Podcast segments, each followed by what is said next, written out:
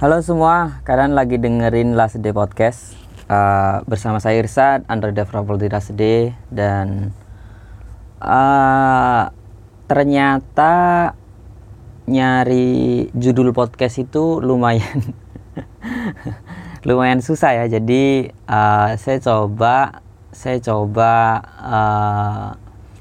nggak eksperimen sih, cuman uh, cuma nyari cara lain gimana caranya dapat judul plus kontennya. Akhirnya uh, karena saya main di YouTube juga akhirnya kalau teman-teman teman-teman tahu itu di YouTube kan biasanya banyak tuh video-video reaction video-video uh, reaksi kita kepada uh, salah satu topik yang trending dan salah satu uh, Instagram account tentang IT uh, eh, berbahasa Indonesia yang saya ikuti adalah uh, Deep Tech.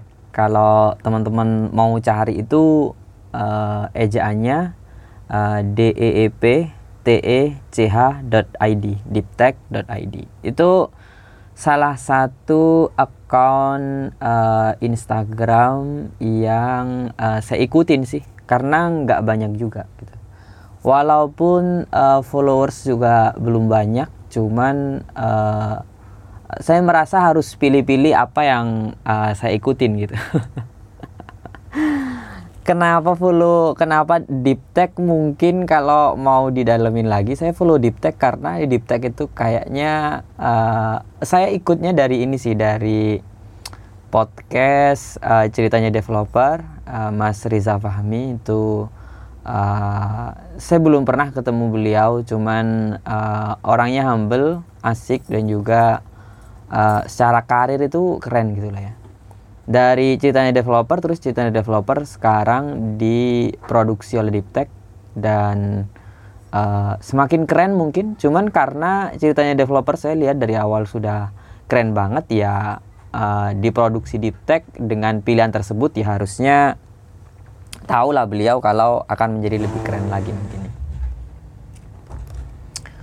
Oke, okay, uh, eh, kalau teman-teman lihat itu ada di uh, postingannya Tech yang terakhir itu lumayan tanggal berapa ya postingannya di Instagram tuh dia posting tanggal oh nggak ada tanggalnya ya ah tiga hari yang lalu uh, dia posting tanggal Oktober uh, tanggal 15 hmm. Oke di Deep Tech itu keren ya karena mungkin uh, karena saya ikutnya dari ceritanya developer dari sisi sisi perjuangan seorang developer yang terbilang uh, cukup sukses atau punya nama di Indonesia khususnya di komunitas IT gitu dan ya seperti yang saya cerita tadi di deep tech itu uh, dia fokus di tech. Memang di situ kan jadi sesuai sama namanya uh, deep tech gitu ya. Jadi deep di bagian teknologi. Karena account-account kalau teman-teman ngikutin gitu account uh, develop apalagi developernya gitu developernya uh, mereka sering ngebahas sesuatu yang uh, berbau tech berbau teknologi terus kemudian kita bisa dapat knowledge di situ uh, terus kadang tuh orang-orang seperti ini tuh juga menambahi dengan uh, kata-kata uh, motivasi atau kata-kata bijak. Uh, nggak uh, masalah sampai di situ. Yang jadi masalah ketika uh, mereka mulai uh, ngefoto atau up upload setup setup seperti keyboard baru, meja baru atau uh, ruangan baru gitu ya. Ya sebenarnya nggak ada masalah ya mungkin karena saya iri aja. karena pasti yang dipamerin itu eh, barang-barang uh, mahal, barang-barang mahal nggak mungkin keyboard keyboard eh, dua puluh lima ribu gitu mereka upload kayaknya nggak pasti yang mahal-mahal jadi ya ya uh, daripada nulis investasi-investasi gitu uh, ya jujur aja lah kalau mau pamer gitu nggak apa-apa. Jadi uh, sedikit ya sedikit. Kecuali memang sudah saya follow dari uh, dari lama gitu ya udah dibiarin aja. Cuman kalau yang baru-baru saya udah nggak follow yang kayak gitu-gitu. Jadi ya fokus kepada nggak selalu bernilai ilmu pengetahuan cuman yang bikin hidup kita tenang juga gitu. Kalau kalau kalian memiliki gangguan kejiwaan kayak kayak saya gitu ngelihat akun-akun suka pamer pakai caption investasi gitu ya nggak usah di follow nggak apa-apa sih. Bebas lah ya. Karena teman-teman yang uh, sangat dekat pun dengan saya yang sering ngopi bareng bahkan kita uh, jarang saling lihat story. Dan bahkan beberapa dari mereka saya nggak follow. Keluarga saya pun yang saya follow itu sedikit. Ya karena kita setiap hari udah berinteraksi gitu. Jadi ya nggak terlalu perlu kayaknya untuk uh, follow saling follow atau berteman di sosial media gitu. Gitu. Dan kemudian kalau dulu tuh saya masih rajin fallback ya rajin fallback gitu. Kalau kalian masih masa-masa uh, mencari siapa yang di follow gitu, ya saya masih cuman nggak seantusias dulu. Sekarang itu untuk follow seseorang uh, sih mikirnya lama banget. Terus kemudian kalau saya kan random ya, random itu maksudnya uh, ya saya ngoding terus ya uh, lebih nyaman di konten di konten creation karena saya bikin podcast, bikin video, uh, ngoding juga, terus sekarang ada uh, kerja remote working juga. Tapi um, apa ya, ngoding buat saya ya kerja sih, uh, kerja dan uh, belajarnya berat. Uh, dan itu mungkin yang jadi topik kan sebenarnya ngerasa sulit belajar programming. Oke mungkin itu. Oke, ini dari salah satu postingan tanggal 15 Oktober 2020. Jadi di situ di tag ngeposting tentang uh, ngerasa sulit belajar programming tanda tanya, terus kemudian uh, di bawahnya mungkin di bawahnya ya nggak bikin nggak bikin uh, nggak bikin orang kayak saya nggak nyaman mungkin. uh, di bawahnya ada tulisan jangan berhenti dulu pakai tanda seru gitu Uh, Sebenarnya kalau jangan berhenti dulu gitu, kalau kalian mau berhenti gitu ya nggak apa-apa sih, karena menurut saya kerjaan itu banyak gitu, kerjaan itu banyak dan seperti saya cerita tadi itu uh, saya ngerasa fulfilling atau ngerasa uh, ruang-ruang kosong dalam karir teknologi saya itu seperti sudah terisi karena mungkin uh, saya bikin video di YouTube, terus kemudian uh, cerita kayak gini di podcast tentang ada ada IT-nya juga. Terus kemudian uh, bisa saya buatin video kursus. Terus dari situ saya ketemu ketemu Tokopedia karena dijual versi DVD akhirnya ngerasain bisa jualan jualin barang fisik. Terus kemudian uh, kemarin juga upload video kursus dua di Udemy gitu. Jadi hal-hal kayak gitu yang bikin saya full feeling sih. Jadi kalau saya full time ngoding itu maksudnya full time ngoding itu ya kerjanya memang pure ngoding gitu. Kayaknya saya nggak nggak nyaman juga sih. Jadi gitu. Jadi ngerasa sulit belajar programming jangan berhenti dulu. Buat saya ya masih banyak kerjaan lain jadi berhenti ya nggak apa-apa. Daripada kalian kuliah 4 tahun di IT terus nggak jadi apa-apa mending 4 tahun itu kayaknya kalau diinvest ke apa ya? Diinvest ke hal lain itu lebih cepat mungkin diinvest mungkin satu tahun kalian bisa join uh, kerja biasa aja duitnya disisihkan uh, mungkin satu tahun bikin warung kopi yang kecil-kecilan mungkin dapat empat tahun dapat tempat gitu. Kuliah IT kalian habis uh, 30 50 juta gitu. Terus nggak uh, jadi apa-apa ya berhenti aja gitu nggak semua dalam hidup itu harus dipaksakan gitu ya. Uh, bahwa usaha keras tidak akan mengkhianati hasil gitu ya. Kalau hasilnya dikit dan kita punya pintu-pintu lain yang uh, bisa dimasukin masukin aja gitu. Jadi kalau saya pribadi kenapa di programming? Karena pilihan hidup pada saat itu tidak terlalu banyak pilihan hidup pada saat itu uh, yang namanya uang DPP, uang pangkal kampus 5 juta bagi saya itu udah sangat besar sekali dan itu udah dihabisin buat masuk kuliah IT. Jadi ya mau tidak mau uh, itu kayak mempertanggungjawabkan uh, pilihan untuk karir di masa depan gitu ya. Ya dan untungnya tadi akhirnya saya merasakan fulfilling ketika uh, setelah uh, titel software engineer uh, saya bisa plus content creation. Jadi ya banyak hal maksudnya. Jadi uh, obrolan pun bisa uh, apa namanya bisa bisa melebar gitu ya. Bisa ngobrol sama teman-teman yang uh, mainan di YouTube terus uh, scroll scroll apa yang trending di YouTube terus uh, sekarang yang baru ini ada podcast juga terus selain itu ya jualan uh, jadi kalau ngobrol sama teman saya yang dia also gitu ya enak gitu. Itu sih malah saya nggak terlalu nyaman kalau ngobrol sama programmer terlalu lama. Itu nggak nyaman sih. Nggak tahu ya mungkin uh, mereka terlalu if else mungkin. Uh, sebab akibat ya padahal nggak selalu itu semuanya tentang logika gitu. oke kita baru slide pertama aja udah panjang banget ya ngerasa sulit belajar programming jangan berhenti dulu oke kita nggak boleh nggak boleh berhenti yuk kita cari tahu penyebab dan solusi di set sebelah oke kita uh, anggap kita nggak menyerah ya Belajar programming juga ada jatuh bangunnya. Kadang uh, semangat banget, kadang uh, jadi pusing banget gitu. Uh, ya bener sih. Bahwa orang-orang uh, yang kerja eh yang belajar uh, entah bootcamp, kursus online atau bahkan kuliah gitu, mereka akhirnya dijalani aja karena berujung pada yang penting dapat sertifikat eh yang penting dapat sertifikat yang penting dapat ijazah gitu. Lulus dapat gelar nggak dapat ilmunya nggak masalah. Ya nggak masalah. Daripada mereka merasakan jatuh bangun uh, yang mungkin mereka tahu itu sulit gitu dan mereka uh, mungkin hanya bisa mencapai mungkin uh, achievement dalam hidup mereka hanya bisa gitu. Sedangkan uh, mereka mungkin bisa sukses di jalur yang lain atau bisa kaya di uh, jalur yang uh, jatuh bangun juga ya tapi bukan programming.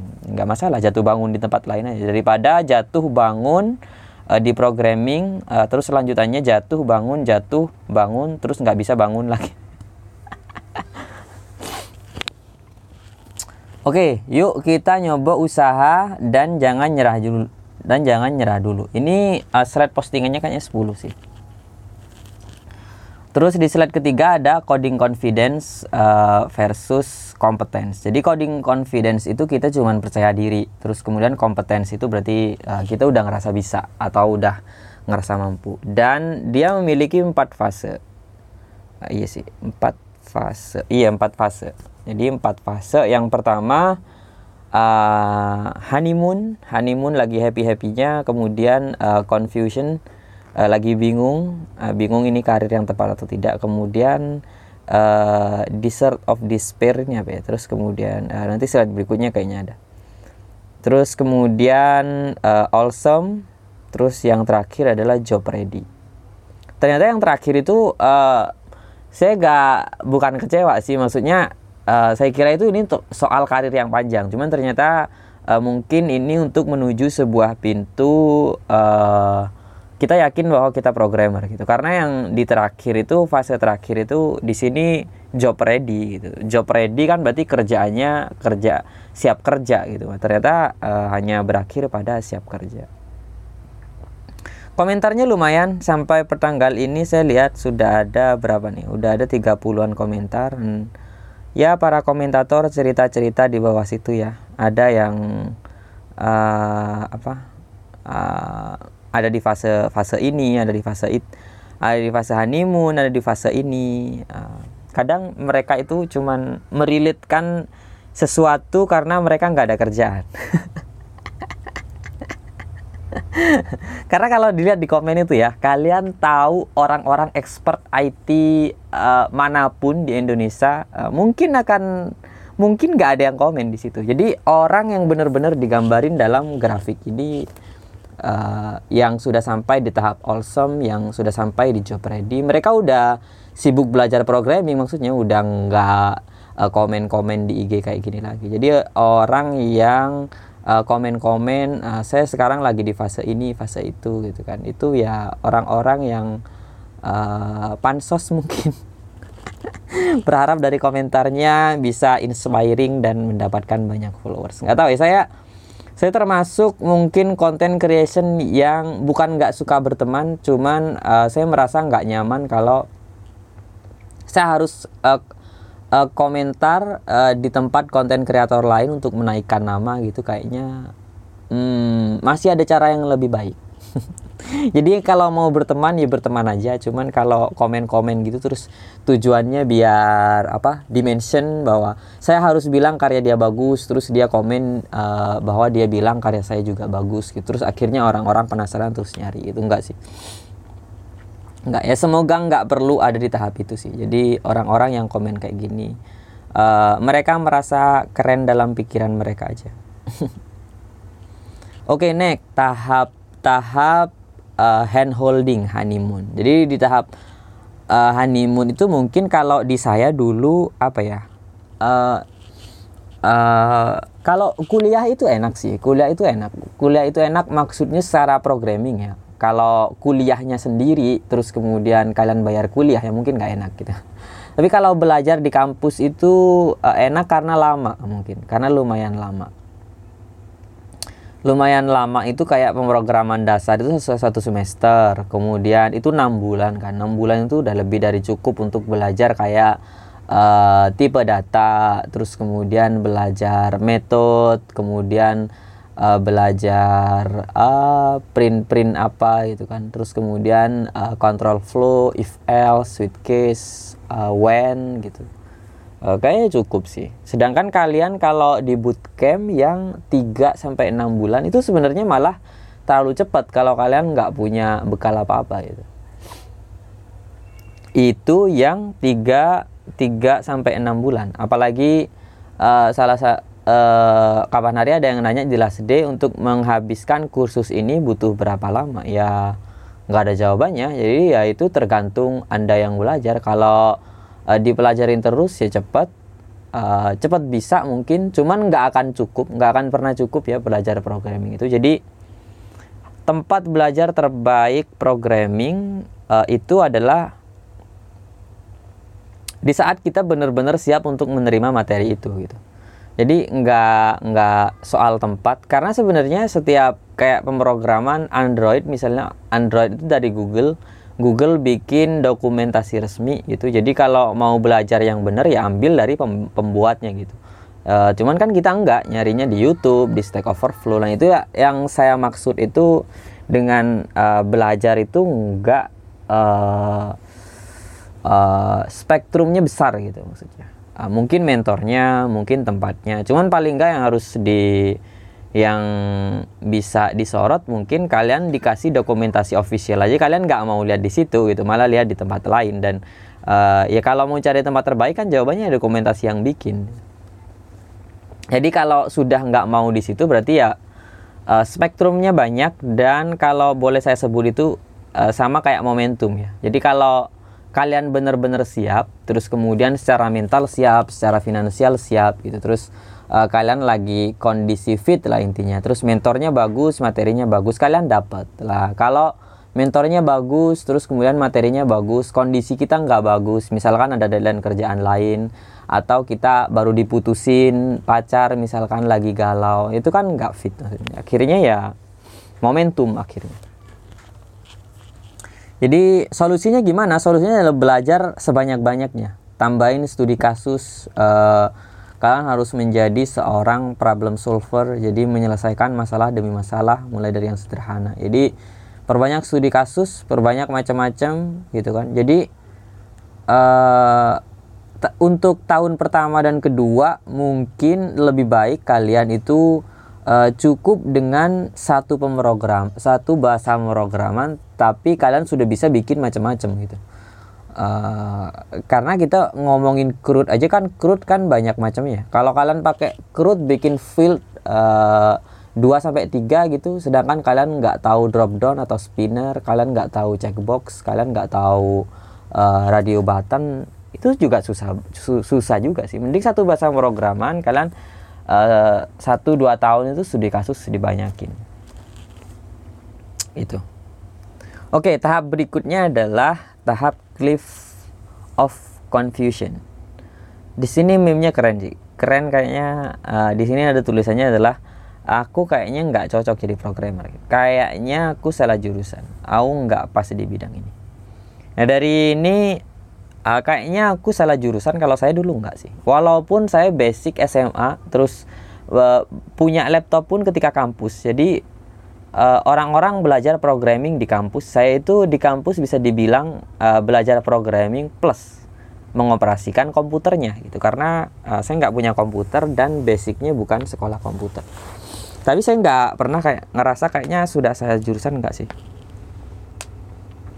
Terus aku kayaknya nggak cocok jadi programmer. Ini mungkin iya. Jadi uh, uh, beruntungnya dulu saya itu orang yang uh, lumayan pilih-pilih teman gitu ya. Ya bukan terus benci sama orang yang nggak pintar gitu nggak. Cuman akhirnya uh, kepada teman yang mana saya harus saya harus terus terus nempel sama dia uh, itu saya berusaha selektif di situ sih. Jadi ketemulah di sana sama teman saya yang jago teknisi jago desain jago multimedia terus uh, sama teman programmer juga akhirnya di situ. Dan dari mereka sih belajar banyak. Jadi ketika aku kayaknya nggak cocok jadi programmer gitu ketika ngerasain ini tuh mungkin kalian jangan curhat pada yang bukan programmer.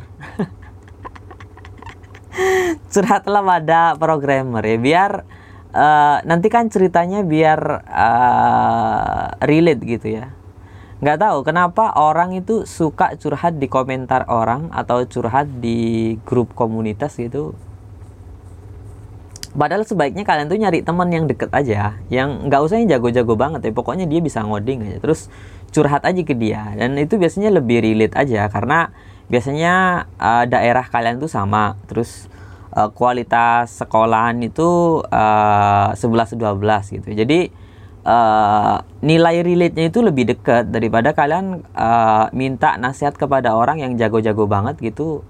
Uh, karena starting point kalian sama sama orang itu mungkin beda. Jadi penjelasannya itu jadi global akhirnya uh, keluarlah kata-kata yang penting jangan menyerah, kalian harus persisten gitu. Itu kayak apa ya? Ya bukan topik yang pas untuk diobrolin gitu. Jadi kalian ngobrol itu ya cari programmer yang deket aja sih. Kalau ngerasa kayak gitu maksudnya. Terus berikutnya aku nggak pas di bidang ini. Aku nggak pas di bidang ini. Nah, dulu karena saya mengoperasikan komputer, saya sampai dulu itu uh, belajar instalasi Windows itu sampai install ketiga kayaknya ketiga kali saya masih belum berani sih install sendiri jadi untuk waktu yang lama itu saya bener-bener ngerepotin orang gitu itu tadi nempel aja ya selektif aja cari-cari temen lah makanya daripada nyari uh, saya nggak bilang kayak ambil kursus ambil bootcamp itu jelek ya cuman untuk orang-orang yang bener-bener harus selalu ada buat kalian uh, kalian cari temen yang terjangkau sih yang deket, yang gampang dihubungin gitu. Kalau nggak ada, cari temen yang mau berjuang sama kayak kalian. Nah, jadi kalian kan lagi usaha keras banget itu kan. Nah, cari uh, orang yang mungkin skillnya kayak kalian, uh, mungkin skillnya nggak ada gitu, skillnya nggak ada, cuman uh, niatnya dia itu sekuat kalian gitu. Mungkin kayak gitu. Nah, ini tahap, tahap confusion, tahap kedua kayaknya. Dan nanti di akhir-akhir sama Diptek ada ada solusinya sih. Jadi keren sih. Ya, jadi ya uh, dicari aja Instagramnya Diptek. Jadi pada kalian uh, ngebaca ngebaca apa ya kalian programmer gitu semuanya serba logika terus uh, follownya orang-orang yang penuh kata-kata bijak kata-kata motivasi. Enggak men. Kalian lebih butuh if else uh, program kalian nggak error kalian butuh solving gitu kan. Jadi carilah sesuatu yang uh, nilai praktikalnya itu lebih banyak gitu daripada nilai filosofis. Tapi orang yang jago-jago banget itu biasanya filosofis mas gitu kan. Iya mereka udah jago banget, karena kan belum gitu maksudnya. Jadi nantilah ada masanya masing-masing. Oke, tahap yang ketiga adalah tahap desert of uh, despair. Tahap di saat ini ngerasa kesulitan banget belajar programming, udah dilakuin semua nyoba belajar. Ini nyoba berhenti malah makin panik karena ngerasa ketinggalan jauh. Ngerasa ketinggalan jauh, uh, ini nggak relate sih sama saya sih. Jadi gimana yang jelasinnya? Di masa-masa ini kepercayaan diri kita makin turun tapi tenang uh, ketika tahapan ini wajar dilalui sama program mana pun. Jadi harus semangat ngejar untung sampai. Nah, ya kan. Jadi akhirnya kalau orang yang ditanyain orangnya terlalu jago, jawabannya sama kayak tulisan di deep tech ini. Uh, tapi tenang, kita harus semangat ngejalaninya sampai di tahap keempat. Kalian cuma dapat kata-kata kita harus semangat. No, no. kalian harus solving problem. Kalian harus menyelesaikan task. Kalian harus uh, bikin sesuatu gitu. Uh, saya dulu ikut lomba sih. Awal-awal itu kalau di kampus itu jadi uh, dulu saya masih sering sharing sama junior di kampus. Sekarang udah enggak uh, saya lebih banyak ngobrol sendiri kayak di podcast ini kalau dulu itu kalau di kampus itu uh, kalau saya sharing gitu biasanya saya share mending kalian ikut lomba aja. Terus di lomba kan kita bisa milih topiknya yang kira-kira kita bisa. Pokoknya apa ya? Yang visibility uh, kita bisa keep up sama stack yang diinginkan di situ. Kita bis kita uh, possibility untuk kita benar-benar deliver di lomba itu bisa kita masuk gitu loh Sedangkan kalau kita kerja kan uh, sudah bukan sudah bukan sudah bukan sesuatu yang bisa ditebak dengan mudah gitu. Jadi mending ikut lomba dulu aja, lomba yang kecil-kecilan. Saya dulu ikut lomba sekali gitu. Sekali aja itu sebagai pengalaman dan itu pertama dan terakhir dan sebelum saya ikut lomba itu saya udah tahu bahwa itu adalah lomba terakhir yang perlu saya ikutin gitu. Saya juga nggak orangnya nggak suka berkompetisi soalnya. Jadi tapi sebaiknya ikut lomba aja. Karena kalau lomba itu kan kalian sampai bikin aplikasi ya, terus kalian presentasi, terus kalau kalian nggak menang ya udah, yang nggak menang itu banyak gitu, yang menang kan satu, satu dua tiga, yang kalah kan banyak. Jadi kalian uh, kalah itu banyak temennya gitu maksudnya. Jadi enak. Jadi itu mungkin untuk melatih kepercayaan diri. Terus kemudian saya juga uh, freelance dulu. Freelance bukan freelance yang besar gitu ya. Freelance pertama dulu 300 ribu. Saya pakai sisab bikin aplikasi desktop sederhana. Nah mungkin nyari kepercayaan diri salah satunya itu. Jadi kalau belajar terlalu lama pun nanti kalian bingung juga ya. Terus uh, belajar ini mau dibawa ke mana dan uh, kalian nggak tahu nggak tahu kayak ya sama kayak kalian itu mau perang terus kemudian uh, senjata kalian diperbaiki terus diperbaiki terus ya harus dites lah senjatanya udah udah bisa dipakai apa enggak gitu. Jadi tesnya nggak harus terjun langsung ke medan perang gitu. Bisa dipakai buat uh, mukulin preman jadi itu mungkin ya makanya tadi uh, jatuhnya ke lomba terus coba tawarin dikit-dikit gitu. Mungkin tawarin uh, teman kalian ngerjain tugas mungkin? Dapat traktiran? Kalau dulu saya dapat sih. Uh, nemenin nemenin uh, bantu teman skripsi terus uh, diajak ke KFC dua kali. Nah yang kayak gitu-gitu mungkin bisa nambahin kepercayaan jadi kayak kalian belajar itu ada ada side of achievement. Bukan achievement utama tapi paling enggak untuk kalian uh, sampai ke tujuan. Misalkan dari Surabaya ke Malang itu kalian kan harus mampir ke warung dulu. Warung uh, nyicipin sebuah nah itu kayak uh, set achievement mungkin kayak gitu-gitu ya. Oh ternyata di Pasuruan itu sebuahnya kayak gini. Ya itu maksudnya. Jadi jangan belajar terlalu lama mungkin Terus yang terakhir tahap upswing of awesome. Selamat akhirnya kita nemuin jalan keluar dari padang pasir yang sempat bikin patah semangat. Nah, di tahap ini kita mulai menemukan arah. Kita mulai paham caranya ngebangun aplikasi situs yang bisa kita jalan. Nah, ini sebenarnya saya bikin apa eh bikin uh, ngebaca postingannya agak susah ternyata karena uh, akhirnya uh, goal dari postingan ini adalah kalian siap kerja gitu. Sedangkan uh, untuk siap kerja kayaknya nggak separah itu sih. Uh, programmer itu yang susah apanya sih? Apakah kuliahnya apakah belajarnya? Nggak. Programmer itu yang susah itu belajar apa kerjanya. Ketika kalian kerja baru susah So mungkin kalau kalian ngerasa masih belajar aja udah kayak ngerasa kayaknya saya bukan saya kayaknya bukan ada di jalur yang tepat. Mungkin kata hati kalian benar gitu. Kalian bukan orang yang jadi programmer gitu. I don't know. Uh, ya mungkin ya akhirnya balik lagi ke jangan menyerah tadi. Nah ini ada cara bertahan. Jadi di deep tech ini juga ada solusinya buat kita yang masih ada di tahap 1 terutama tahap 2 dan tahap 3 ada beberapa hal yang bisa membantu kita ngebuat laluinya dengan melakukan hal ini Cara bertahan tahap pertama, nyoba nyari eh, sumber belajar uh, berbeda buat nyari tahu. Ah bener ya. Nyari uh, berbeda gitu. Nah, bener nih.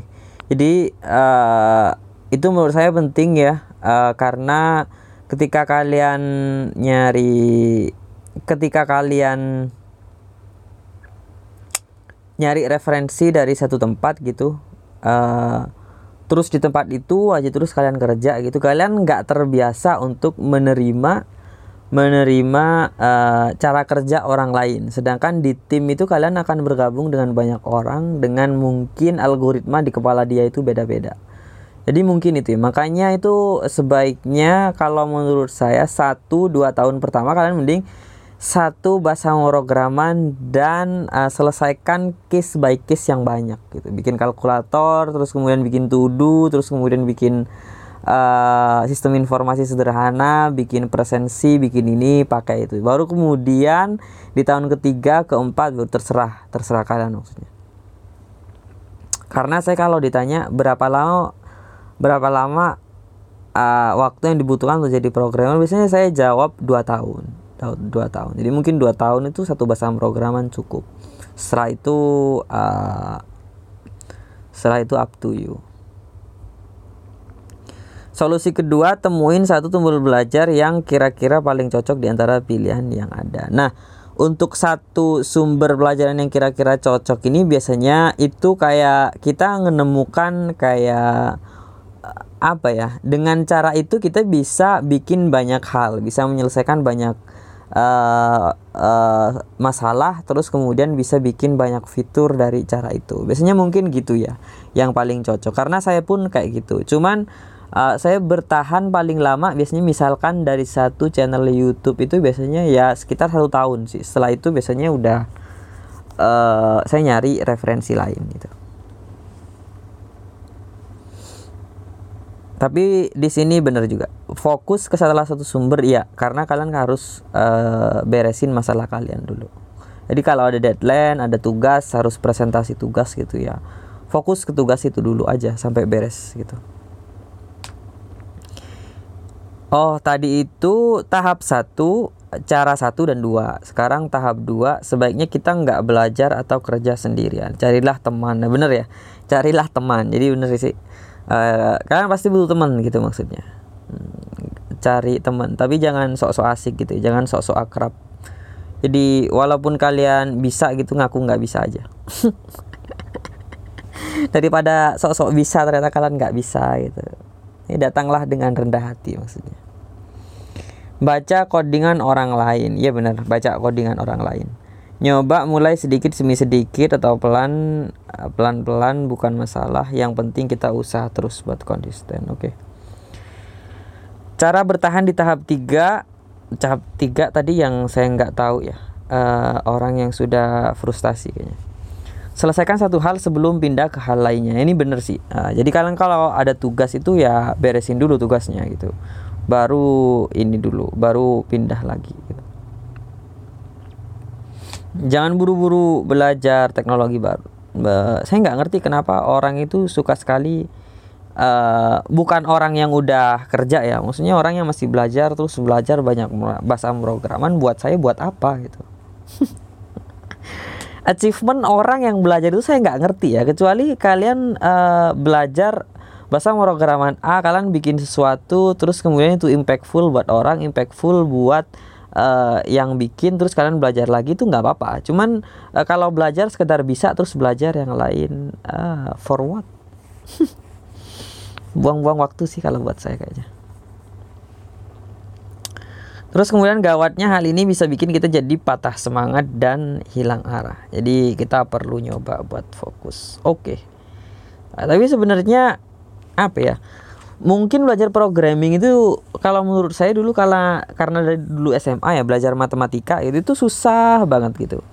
Uh, susah tapi ketika belajar programming itu programming susah cuman nggak sesusah dulu matematika. Ini lebih ke tentang uh, harus ada target sih mungkin harus ada target. Dulu target saya tuh saya dua tahun kuliah harus eh, CV udah siap gitu. Portofolio kecil-kecilan udah siap dan saya harus ngelamar kerja dan saya harus benar-benar tahu tes untuk masuk software house dulu software house ya.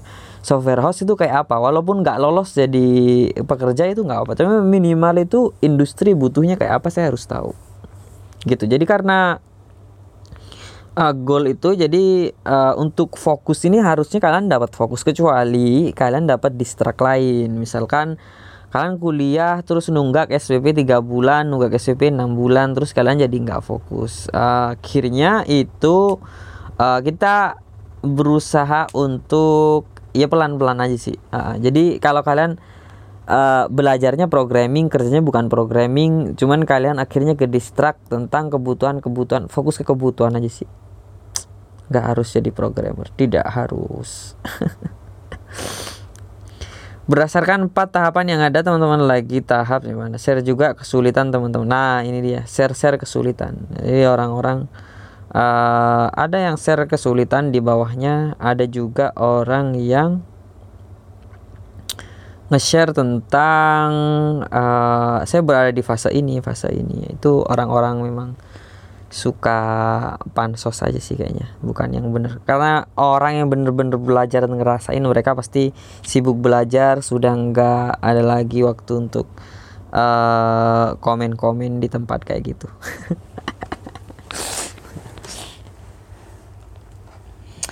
Oke, tapi mungkin uh, ini postingannya sudah sih uh, dan sebaiknya kalian follow Deep Tech karena dia nggak suka pamer dan riak barang-barang uh, set deck set setup seperti account-account developer keren yang kalian follow. Eh, di situ ya fokus ke ilmu aja. Cuman mungkin uh, ini udah selesai tentang deep tech kalian bisa cari sendiri. Uh, mungkin saya mau cerita sedikit tentang uh, tadi ya. Jadi hal yang bisa bikin saya beneran confidence ketika uh, saya adalah programmer itu bukan ketika ikut lomba, bukan ketika bikin aplikasi. Cuman memang kalian harus bikin CV sih, kurikulum vitae, terus kemudian uh, kalian serain ke perusahaan, perusahaan nggak perlu yang besar mungkin menurut saya ya. Kalian serahkan, terus kalian tes di situ, terus kalian kerja, terus kemudian cobalah bertahan 3-4 bulan. Apakah kalian uh, kuat dengan atmosfer atau budaya di sana uh, setelah itu mungkin uh, kalian akan ngedapetin confidence. Kalian akan percaya diri bahwa kalian uh, programmer gitu. Dan itu semakin cepat sih semakin bagus buat saya. Kalau masih kuliah gimana? I don't know but uh, kalian harus try untuk kayak freelancing untuk apa part time kalian harus coba. Walaupun enggak selesai walaupun nanti ketika skripsi kalian butuh waktu buat me time gitu uh, kalian resign dulu dari perusahaan tersebut terus nanti setelah ini uh, baru kerja lagi. Itu enggak tapi semakin cepat semakin baik. Karena belajar 4 tahun menurut saya terlalu lama untuk ngedapetin uh, rasa percaya diri itu ya. Jadi kerjainlah sesuatu gitu. Kerjainlah sesuatu uh, lengkapin CV segera lamar kerjaan uh, tes dan uh, jadilah programmer. Yang kedua itu adalah hmm, selesaikan selesaikan uh, sebuah sebuah aplikasi yang bagi kalian itu banyak hal di situ. Itu kalau kalian bikin-bikin belajar-belajar biasa itu nggak selesai gitu ya menurut kalian bukan yang kompleks banget. Cuman menurut kalian kalian dapat sesuatu yang baru banyak sekali dengan membuat aplikasi itu terus kemudian selesaikan. Dan caranya itu adalah salah satunya ikut lomba. Ikut lomba itu aplikasi kalian minimal berapa ya? 80% mungkin. Nah yang kayak gitu sih yang diperluin. Tugas akhir mungkin iya sama mungkin. Kecuali kalau kalian tugas akhirnya beli saya nggak ada masalah dengan orang yang dibayar untuk ngebikin uh, ngebikin aplikasi. Yang saya masalahin adalah uh, kalian 4 tahun kemarin uh, ngapain aja maksudnya? Uh, yeah. but kalau kalian sudah tahu gitu dengan jadi programmer mungkin uh, gaji kalian mentok di 5 juta sedangkan berkarir di tempat lain mungkin kalian bisa 10 15 juta uh, no problem gitu. Tapi kalau sudah dijalanin 4 tahun dan kalian tidak mendapatkan yang seharusnya kalian dapatkan itu sia-sia aja. Mending dari awal ya uh, apa kalau ada caption kayak tadi jangan menyerah dulu. Mending nyerah aja dari awal. Oke, kemudian untuk mendapatkan mungkin saya mau cerita. Jadi uh, mungkin kalau ngikutin podcast saya sebelumnya saya baru kerja. Terus kemudian alhamdulillah sekarang satu bulan appsnya sudah di Play Store ya aplikasinya saya juga nggak nyangka sih sudah uh, bisa beresin aplikasi. Ya walaupun nggak tahu nanti uh, dia jalannya gimana. Karena sekarang lagi proses uh, diambil oleh uh, teman-teman tester. Teman-teman tester. Jadi dites. Cuman sudah early access. Dan itu achievement sih buat saya. Dan semoga bisa agak long term. Semoga saya betah di sana karena ya minimal kalau ada lagi pertanyaan nanti mas aplikasi yang pernah dibikin apa itu ya kalau aplikasi di Last Day kan uh, sekedar video kursus ya jadi nggak yang sekompleks e-commerce gitu ya nggak ada juga sekeren, sestabil gitu sih maksudnya. Bukan hanya selesai bikin e-commerce itu bukan itunya. Tapi proses maintain kita, proses uh, apa namanya user experience-nya gimana itu ya. Itu hal yang kompleks maksudnya. Dan uh, syukurnya di uh, di kantor ini yang saya sebagai kerja remote working kemarin uh, selesai sih. Uh, saya dikasih uh, satu tax bikin satu APK sendiri yang API-nya dibikinin backend. Terus kemudian uh, follow up-nya tetap kepada leader. Uh, tapi syukurnya selesai kalau sebelumnya itu saya pernah kerja di startup aplikasi nggak sampai rilis dan startupnya kehabisan duit. Sebelumnya lagi saya kerja bikin APK itu buat uh, internal corporate. Jadi uh, APK-nya ya di share di Google Drive. Jadi karena dipakai untuk uh, karyawan mereka. Dan itu pun smartphone-nya uh, sudah dikasih sama pabrik sama pabrik sih waktu itu. Jadi nggak ada di Play Store maksudnya dan ya kurang asik aja maksudnya. Nah, dan sekarang itu ada. Dan saya merasa senang maksudnya. Jadi untuk berdasarkan confidence itu macam-macam ya. Mungkin kayak tadi itu bisa juga. Gitu. Kalau bikin video kursus apakah menambah percaya diri? Mungkin dulu ya, karena sekarang itu saya sudah lagi bikin untuk video kursus judul ke-11. Akhirnya perasaannya biasa aja. Biasa aja ya kecuali di, telepon sama reseller baru. Uh, kapan hari itu uh, saya kerja sama sama uh, akun Instagram Lukan Anak IT. Mungkin kapan-kapan mau saya ajak podcast sih kalau mau. Nah, kalau ada telepon dari orang seorang seperti ini itu keren maksudnya. Jadi nambah networking iya, akhirnya uh, tahu siapa foundernya, gimana cara berkomunikasi mereka dan uh, ya seberapa seberapa jauh pertumbuhan uh, sebuah akun uh, teknologi uh, yang mereka mau cerita sendiri tanpa kita banyak tanya gitu. Itu seru. Oke, mungkin itu dulu. Uh, dan yang terakhir untuk teman-teman yang mungkin mau titip uh, boleh lah ya kalau mau curhat ke Instagramnya @lasdpodcast mungkin bisa share di sini nggak saya sebutin namanya juga nanti. Oke okay, uh, sampai ketemu di episode berikutnya di Last Podcast. See you guys